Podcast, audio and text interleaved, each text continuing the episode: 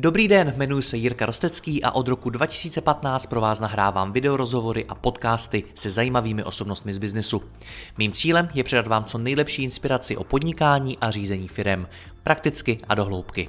Více než 1200 rozhovorů najdete i na mém webu mladýpodnikatel.cz a pokud chcete jít při poslechu ještě více dohloubky a nahlédnout do hlav top osobností českého a slovenského biznesu, přidejte se i mezi naše předplatitele. Nemohl bych to dělat bez partnerů, jako je například Skladon, který e-shopům poskytuje individuální fulfillmentové služby na míru jejich logistickým potřebám. Více informací na www.skladon.cz. Děkuji vám za poslech a teď už další rozhovor. Mít na účtě pořádný balík, to by si přál nejspíš každý z nás. Můj dnešní host Marek Haník si v rámci dědictví o hodnotě 200 milionů korun přišel na přibližně 70 milionů. Poprvé, když mu ve 25 letech umřel táta. A po druhé, když o rok později umřel bratr Markovi matky. Do toho začal Marek podnikat a založil společnost Bubble Mania prodávající populární bubble tea. O velkou část peněz ale přišel a my si budeme povídat, jak člověka takový obnos peněz změní, co s nimi nedělat a jakou roli v Markově příběhu hrály holky, alkohol a drogy. Dnes Marek podniká především v nemovitostech a vytváří privátní značky na Amazonu, kde dosahuje ročního obratu kolem 40 milionů korun. Marku, já tě vítám, ahoj. Ahoj Jiří, děkuji za pozvání. Moc se na to dneska těším. Je to taková moje pandořina skřínka. Nikde jsem o tom ještě nemluvil, tak jsem zvědavý. A co, co ze mě dostane všechno. Jaký to je o tom mluvit? Ještě k tomu veřejně.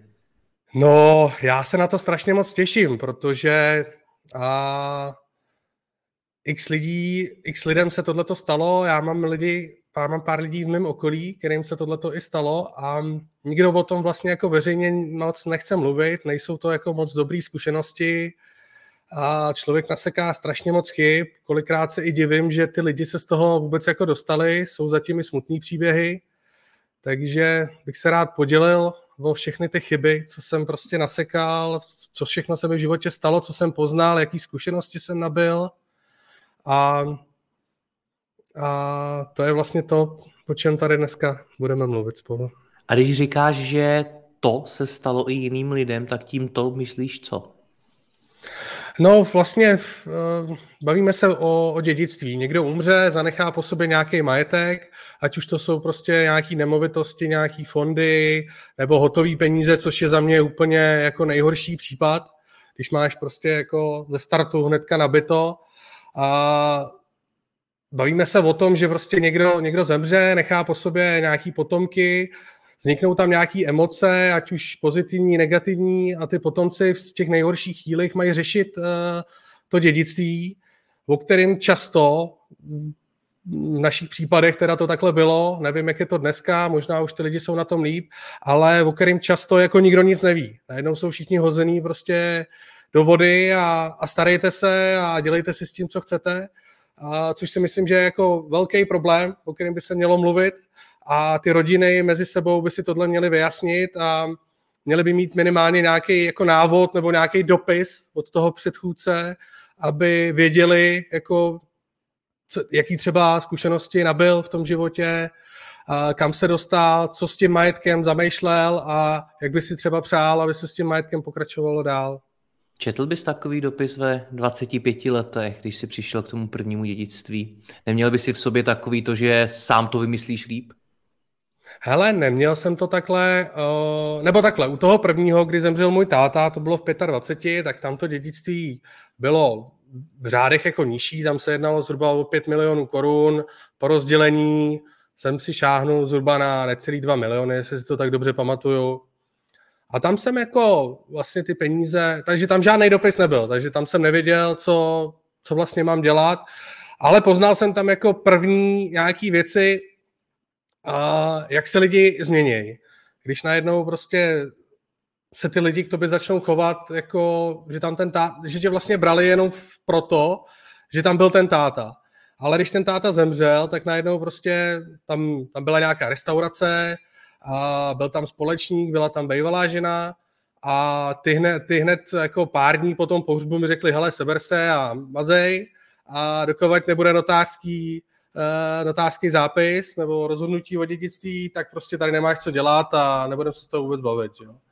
Takže, takže vlastně mě takhle od toho jakoby odstřihli trošku a čekal jsem vlastně, já nevím, skoro dva roky, že jo, na to, než se to dědictví vyřeší. A u téhle věci bych taky rád poznamenal to, že a on si každý představuje, jako že to je z nějakého filmu, že prostě, že někdo, někdo zemře a ty se pak jako probudíš a relativně za pár dnů prostě najednou si šáhneš na nějaký obrovský balík, ale jako co se týče Čech, tak to dědický řízení z pravidla trvá minimálně třeba rok, si myslím, než to vůbec nějaký ten notář dostane na stůl, než se to začne řešit, než se sepíše ten majetek, pokud to ten zůstavitel jako nemá, nemá vyřešení, což je ve většině případů. A takže prostě dva roky, dva roky bojů musíš prostě sehnat nějaký peníze na to, aby si se k tomu vůbec jako dostal. A po dvou letech možná si na něco šáhneš, když se dohodneš s tou druhou stranou. Pokud se nedohodneš, tak to může trvat i řády let. Hmm. Trošku jsem ti možná utek z té otázky. No mě zajímalo, jestli by si se v 25, kdy si člověk velmi často myslí, že sám ví spoustu věcí nejlíp a že to může dělat i líp, než třeba ti lidé před ním, tak jestli by si v 25 dal na nějaký dopis, na nějaký zkušenosti někoho staršího. Hele, no u toho prvního asi ne, tam jsem si furt ještě myslel jako dobrý, tak prostě tak si tady na něco šáhnu, ale měl jsem to docela jako v hlavě srovnaný, chtěl jsem prostě ty peníze nějak investovat, ale, ale neměl jsem žádné zkušenosti, měl jsem za sebou nějaký podnikání a nějaký zaměstnání, takže jsem si říkal, hele, budu zkoušet prostě, nějaký obnos budu mít, ale do toho mi přišlo to druhý dědictví, kdy vlastně zemřel, zemřel bratr, bratr mojí mamky, uh, jmenoval se Zdenek Holubovský, a byl to vlastně při, přived do České republiky a výhradní zastoupení Ferrari a Maserati pro Českou republiku a Slovensko. Byl to jeden z prvních jako takových a, větších podnikatelů v Praze, který se zabývali autama, který přitáhl nějaký dealership. A zase jsem ti trošku možná u textu. To už předpokládám, že bylo, že bylo víc peněz.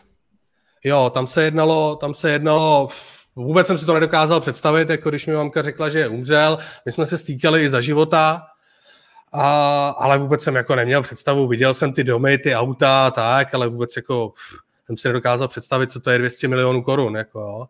Tak když to bylo na tom papíře, tak jsem si říkal, Ježíš Mara, co to je? To je úplně jako něco šíleného. Prostě to je na generace a, a, a s tím je potřeba jako zacházet trošičku líp.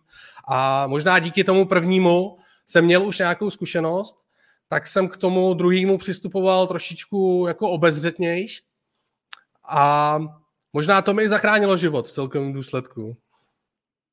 Jak to myslíš zachránilo život? No tak a,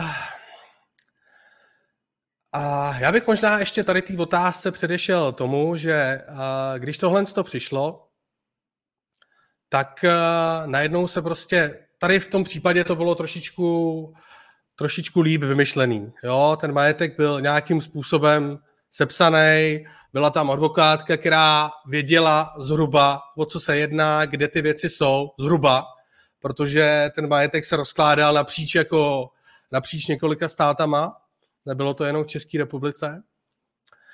A, a museli jsme prostě najednou jako zapnout na plný, na plný obrátky a začít řešit věci, který, který jsem viděl třeba jenom ve filmu, jako do té doby, jo. Prostě to, bylo, to byl příběh jak z telenovely, a rodina roztroušená, prostě on neměl žádného syna. Najednou, když zemřel, tak se prostě do dědictví přihlásil syn, o kterým teda jsme nějakým způsobem věděli, ale, ale byl to jako nemanželský syn, netrávil s ním žádný čas, jo, ale neměl se opomenout, ale v, tý, v tom dědictví, v té závěti, která byla, tak jako nebyl zmíněný. Takže najednou se prostě tam přihlásil a, a podle tehdejšího dědického zákona měl zjistit všechno, jo, což vlastně jako taky nebylo fér, on si to prostě ten otec nepřál. Takže začaly prostě různý zákulisní hry, advokáti a, a velký jako příběh. Hmm. A ta tvoje záchrana života přišla kdy? Ty jsi tam byl v nějakém ohrožení, nebo to bylo řečeno jenom obrazně? Ne, to bylo řečeno obrazně, kdy, kdy už jsem se jakoby po tom všem, po, po těch martýrích, který trvaly třeba tři, čtyři roky, tak uh, jsem se opravdu dostal k nějakým penězům a začal jsem jima vládnout. A začal jsem je různě investovat a taky utrácet, že jo, samozřejmě. Koupil jsem si ve 30, ve 30 letech jsem si koupil nový Ferrari, dal jsem si na to, dal jsem si na, na, na to značku JBMNT podle vzoru Rytmuse. To si musel být za hvězdu, když jsi někde jel. No to jsem byl za velkou hvězdu, že jo, samozřejmě v Ústí nad Labem, z kterého pocházím, tak to jsem byl za velkou, za velkou hvězdu z drsného severu, že jo. Takže a najednou prostě, najednou přeskočíš, přeskočíš určitou část tvého života, ztratíš nějaký dosavadní nabitý hodnoty a máš kolem sebe jenom takový samý jako jesmeny. Jo? Lidi, kteří ti prostě na všechno říkají ano, ano, ano a rozjíždí se taková jako velká party, záleží. U mě to tak bylo. Věřím tomu, že x lidí, který v dnešní době, ty mladší lidi už k tomu životu přistupují trošičku jinak, ale pro mě prostě jako obyčejného kluka, který najednou se prostě dostal k větším penězům, tak najednou prostě všechny holky tě chtějí, jo. Najednou se dostaneš k drogám, který prostě, o kterých si vůbec neměl představu, že jako mezi tou společností jsou a jsou mezi tou společností jako v obrovském množství. A lidi, lidi, to, lidi si to vůbec jako, x lidí to vlastně jako vůbec neví, jo, ale jako kokain, který prostě, ten je, ten je, to je zkáza lidstva. Další, ještě možná nebezpečnější věc je za mě alkohol. A ten už jsem měl teda předtím, jako jo, protože samozřejmě, jak ty rodiče ti předávají nějaké zkušenosti, tak můj otec jako hospodský mi, mi celý život říkal, alkohol, to je všechno v pohodě, jako, akorát se musíš naučit pít, jako, jinak to je zdravý. A já, no, dobrý, tak jo.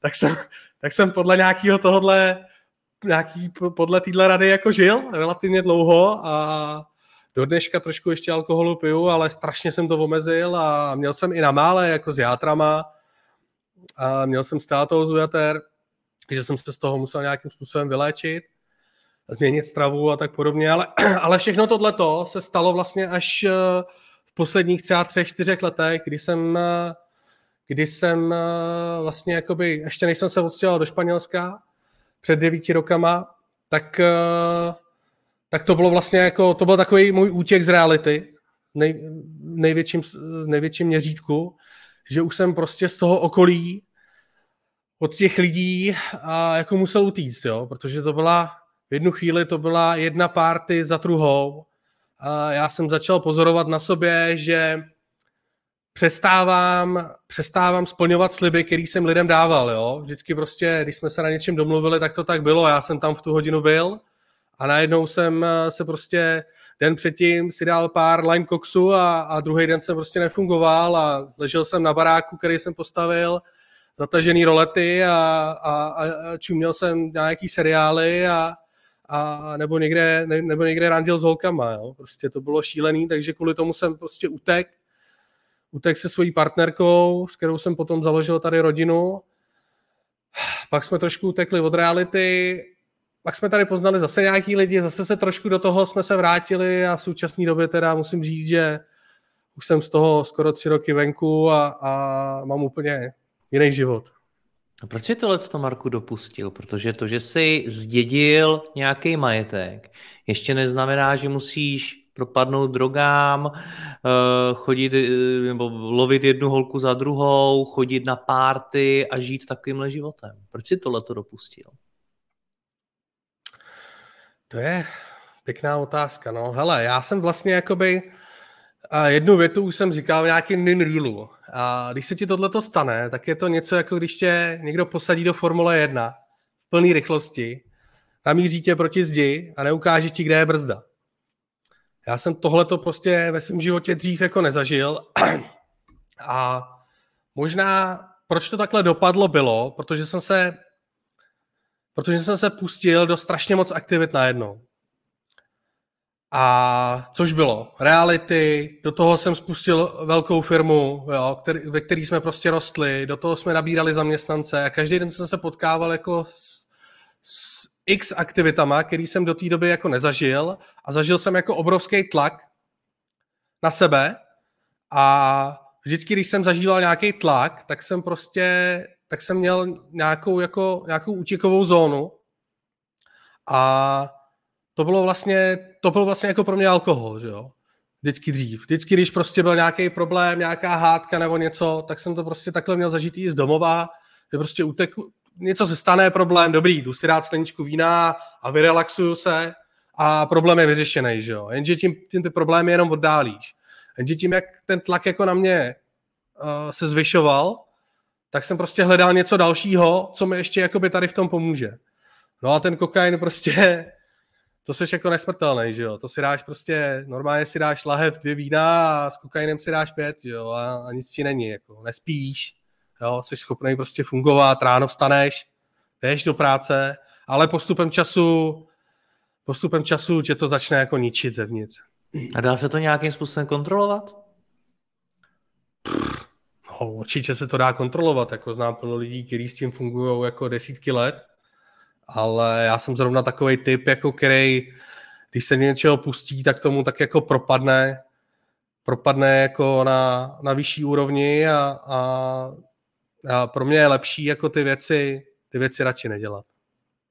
Tak, omlouváme se, teď nám to na chvíli vypadlo. Parko, ty jsi mluvil o, o té Formuli 1, že to je jako když tě posadí do formule, mluvil jsi o těch večírcích, holkách, drogách a tak dále. Proč zrovna takhle? Protože já když si představím, že dneska přijdu k takhle velkému obnosu peněz, tak já zatím spíš než tu zábavu a ty večírky a všechno, vidím tu brutální zodpovědnost a tíhu, co s těma penězma jak udělat. A musím říct, že to je i něco, co mi říká spousta podnikatelů v rozhovorech, kteří třeba prodali svoji firmu. A ty mluvíš o večírcích a mluvíš o takových věcech. Proč? Proč jsi se tehdy rozhodl tohleto do toho zapojit? No, já si myslím, že celý ten problém vzniknul v tom, že jsem na to nebyl jako dostatečně vyzrálej. Na, na, na, na takovýhle obnos jako v tom věku, kdy třeba opravdu na ty nějaký ty větší peníze jsem si začal šahat třeba kolem 8, 28 let. Neměl jsem za sebou, neměl jsem za sebou žádný podnikání, žádný pořádný peníze jsem si vlastně nikdy v životě jako uh, předtím nevydělal, jo. Dokázal jsem se vydělat nějaký stavky, stovky tisíc, ale jako miliony, deseti miliony, jsem, na ty jsem si jako nikdy nešáhnul. A jako jsem, beru to, beru to jako požehnání ve finále, když občas říkám, že je to to nejhorší, co mě v té době mohlo potkat, ale dneska to beru jako požehnání a strašně moc jsem se z toho poučil a kdyby se mi to stalo dneska, tak přesně k tomu přistupuju úplně jinak. A vidím vidím, co to skýtá jako za problémy, ty hotové peníze, což vlastně o tom jsme se taky moc jako ještě nebavili, ale věč, velká část toho dědictví byly hotové peníze, což je za mě jako úplně to nejhorší, co se ti může stát a ne, nemáš prostě, nemáš žádný návod k tomu, nemáš žádný manuál. To je prostě jako, když si koupíš nějakou novou věc a nepřečteš si manuál, tak kolikrát prostě ani nevíš, jako jaký máš používat. Jo? A bez toho manuálu prostě já jsem šel a já jsem teda vždycky byl takový, že jsem jako se nebál dělat chyby a nebát zkoušet věci a furt se posouvat dál. Takže já jsem jako, že tam byly ty párty, tak jako vedle toho já jsem jako budoval jako velkou firmu, podnikal jsem v několika odvětvích, takže jako úplně to všechno nešlo jako vniveč. A, ale v té době jsem prostě neměl ty zkušenosti na to, jak, eh, jak to jako posunout dál. Já bych prostě uvítal v té době, kdybych k tomu dostal nějaký dopis, a kdy ten zůstavitel by si přál prostě, hele, já jsem to nabil takhle a takhle, měl jsem takovýhle hodnoty, a poznal jsem za život x lidí, radím ti tohle a tamto. A to by bylo jako takový, Nemyslím si, že by to úplně změnilo průběh těch věcí, ale myslím si, že na určitý věci bych si dal mnohem větší pozor. Zrovna tím přemýšlím, jestli to, že by ti někdo zanechal dopis, jestli by tě ochránil od těch večírků, drog a od takového způsobu života, který jsi si tenkrát vybral a ke kterýmu tě něco přivedlo. Myslíš si, že ochránil? Uh, no, říkám, určitě ne stoprocentně, ale každá, aspoň něco málo, každý smítko prostě by bylo dobrý vědět, co udělat, kdybych, kdyby se mi, kdybych mohl vrátit ten čas a stalo by se mi to dneska s těma zkušenostma, tak uh, první, co bych udělal, je, že bych si chránil víc svoje soukromí.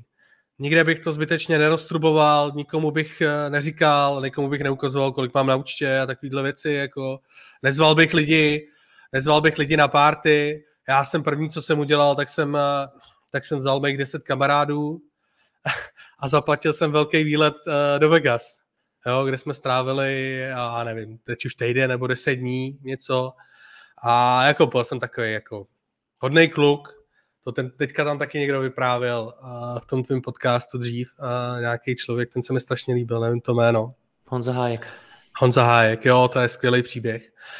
A uh, asi bych prostě, já bych v dnešní době za prvý bych si chránil to soukromí. Nik, kdybych se to dozvěděl, tak bych to vůbec nikde neříkal, v žádným svým okolí. Maximálně jako s rodinou bych to sdílel. A první, co bych udělal, je, že bych se sebral a vodil bych, vodil bych někam, někam daleko.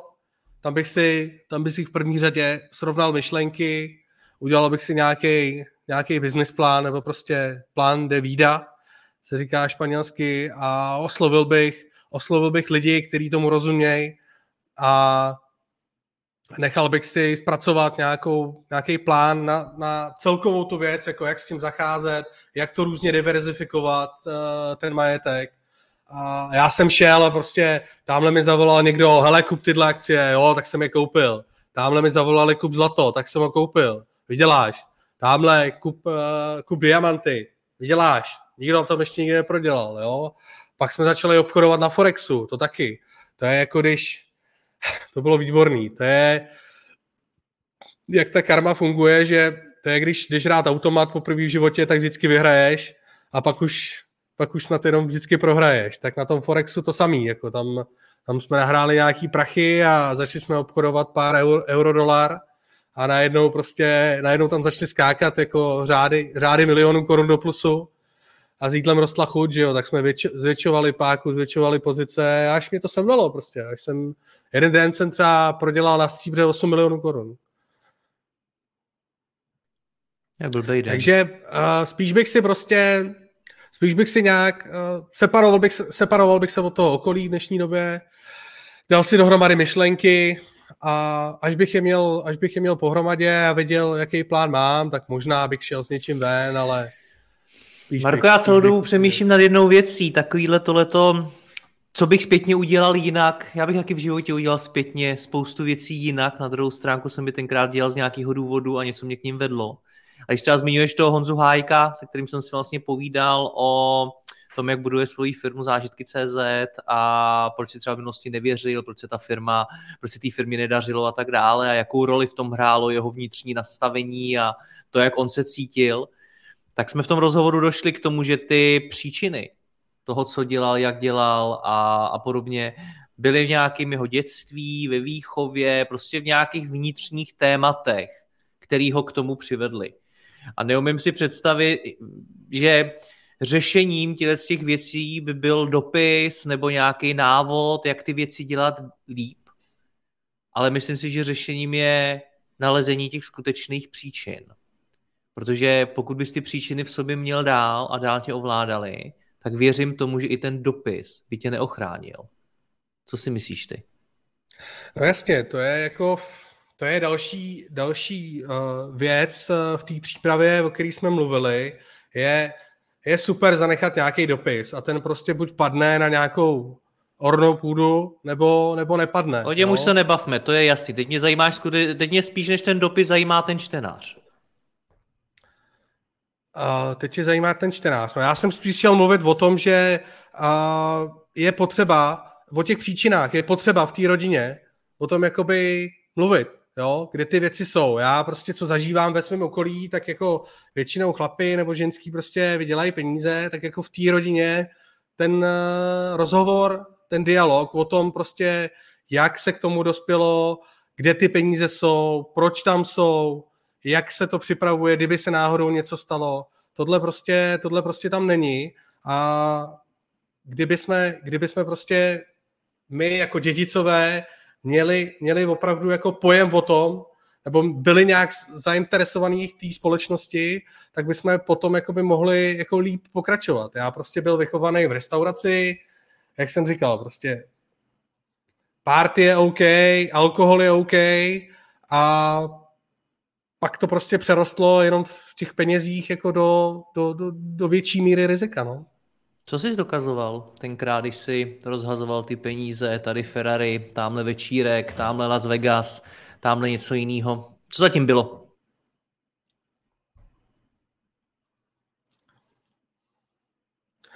Možná jsem si kompenzoval nějaký dosavadní život, kdy jsem prostě na tom nebyl takhle dobře. A hledal jsem, hledal jsem prostě větší zábavu. Jako. Část těch peněz jako jsem utratil, utratil jsem hodně za cestování. Projel jsem skoro celý svět a potom už jsem necestoval s těma kamarádama, ale jako část peněz, jako ono za ty, zase, za ty drogy a za, ty, za ten alkohol a za ty párty, jako většinou jako neutratíš jako vyšší, vyšší, vyšší jakoby miliony korun, jo? to bys musel chodit někam do kasína, hrát automaty a takovéhle věci, což jako to, to nebyl můj případ.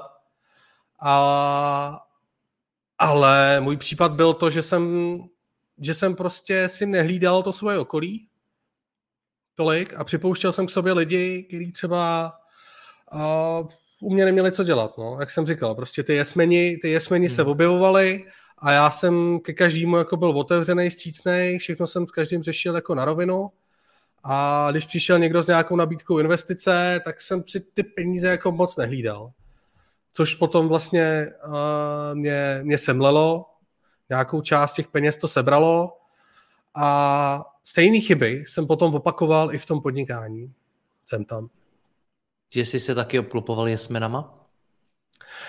Ne, no, oni to byli jesmeni, ale ty chyby, ty chyby základní byly v tom, že jsem, že jsem založil firmu.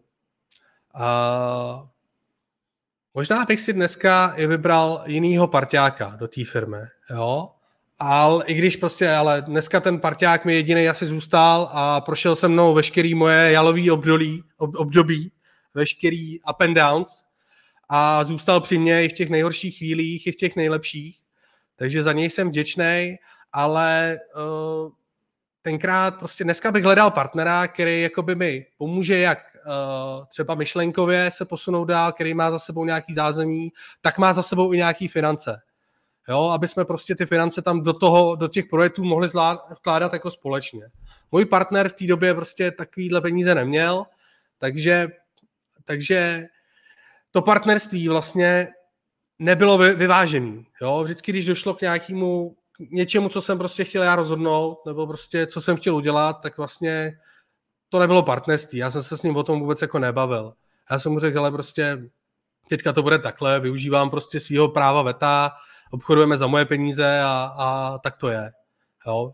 Což teda dneska už je to samozřejmě jinak, řešíme to, jako, řešíme to na úrovni partnerství, máme to vyřešené všechno, ty, ty historické problémy a ta firma jako taky strašně rychle začala růst a my jsme potřebovali nabírat jako lidi. Vůbec jsem s tím neměl žádné zkušenosti, jako jenom z předchozích zaměstnání, že prostě dáš inzeráty a lidi ti pošlou životopisy, přijdou nějaký pohovory a, a ty je vybereš, ale tím, jak jsme rychle, rostli jako rychle, tak, eh, tak jsem potřeboval rychle nabírat lidi. A nejjednodušší, jo, to je možná, to je možná dobrá, dobrá věc. Nejjednodušší, co jsem mohl udělat, bylo nabírat lidi, kamarády, lidi z mýho okolí, který vůbec jako nebyli, který vůbec nebyli zkušený v tom oboru a ale nějak jsem jim prostě věřil, jo, že jsou prostě z mýho okolí a že mě tak, jak se říká, jako ne, nevokradou.